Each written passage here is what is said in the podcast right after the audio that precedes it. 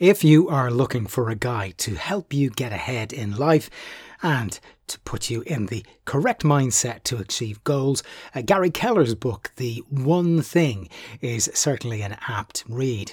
Getting ahead in life is a big statement and could apply to your personal or your professional life, but the idea is the same. Essentially, the theme running through the book is your ability to simplify everything down to one thing and to focus all of your energy on that to help you attain your goal.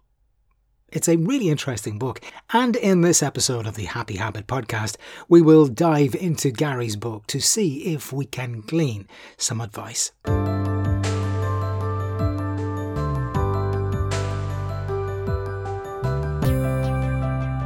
Hey there, Matthew Norrie here, the host of the Happy Habit podcast.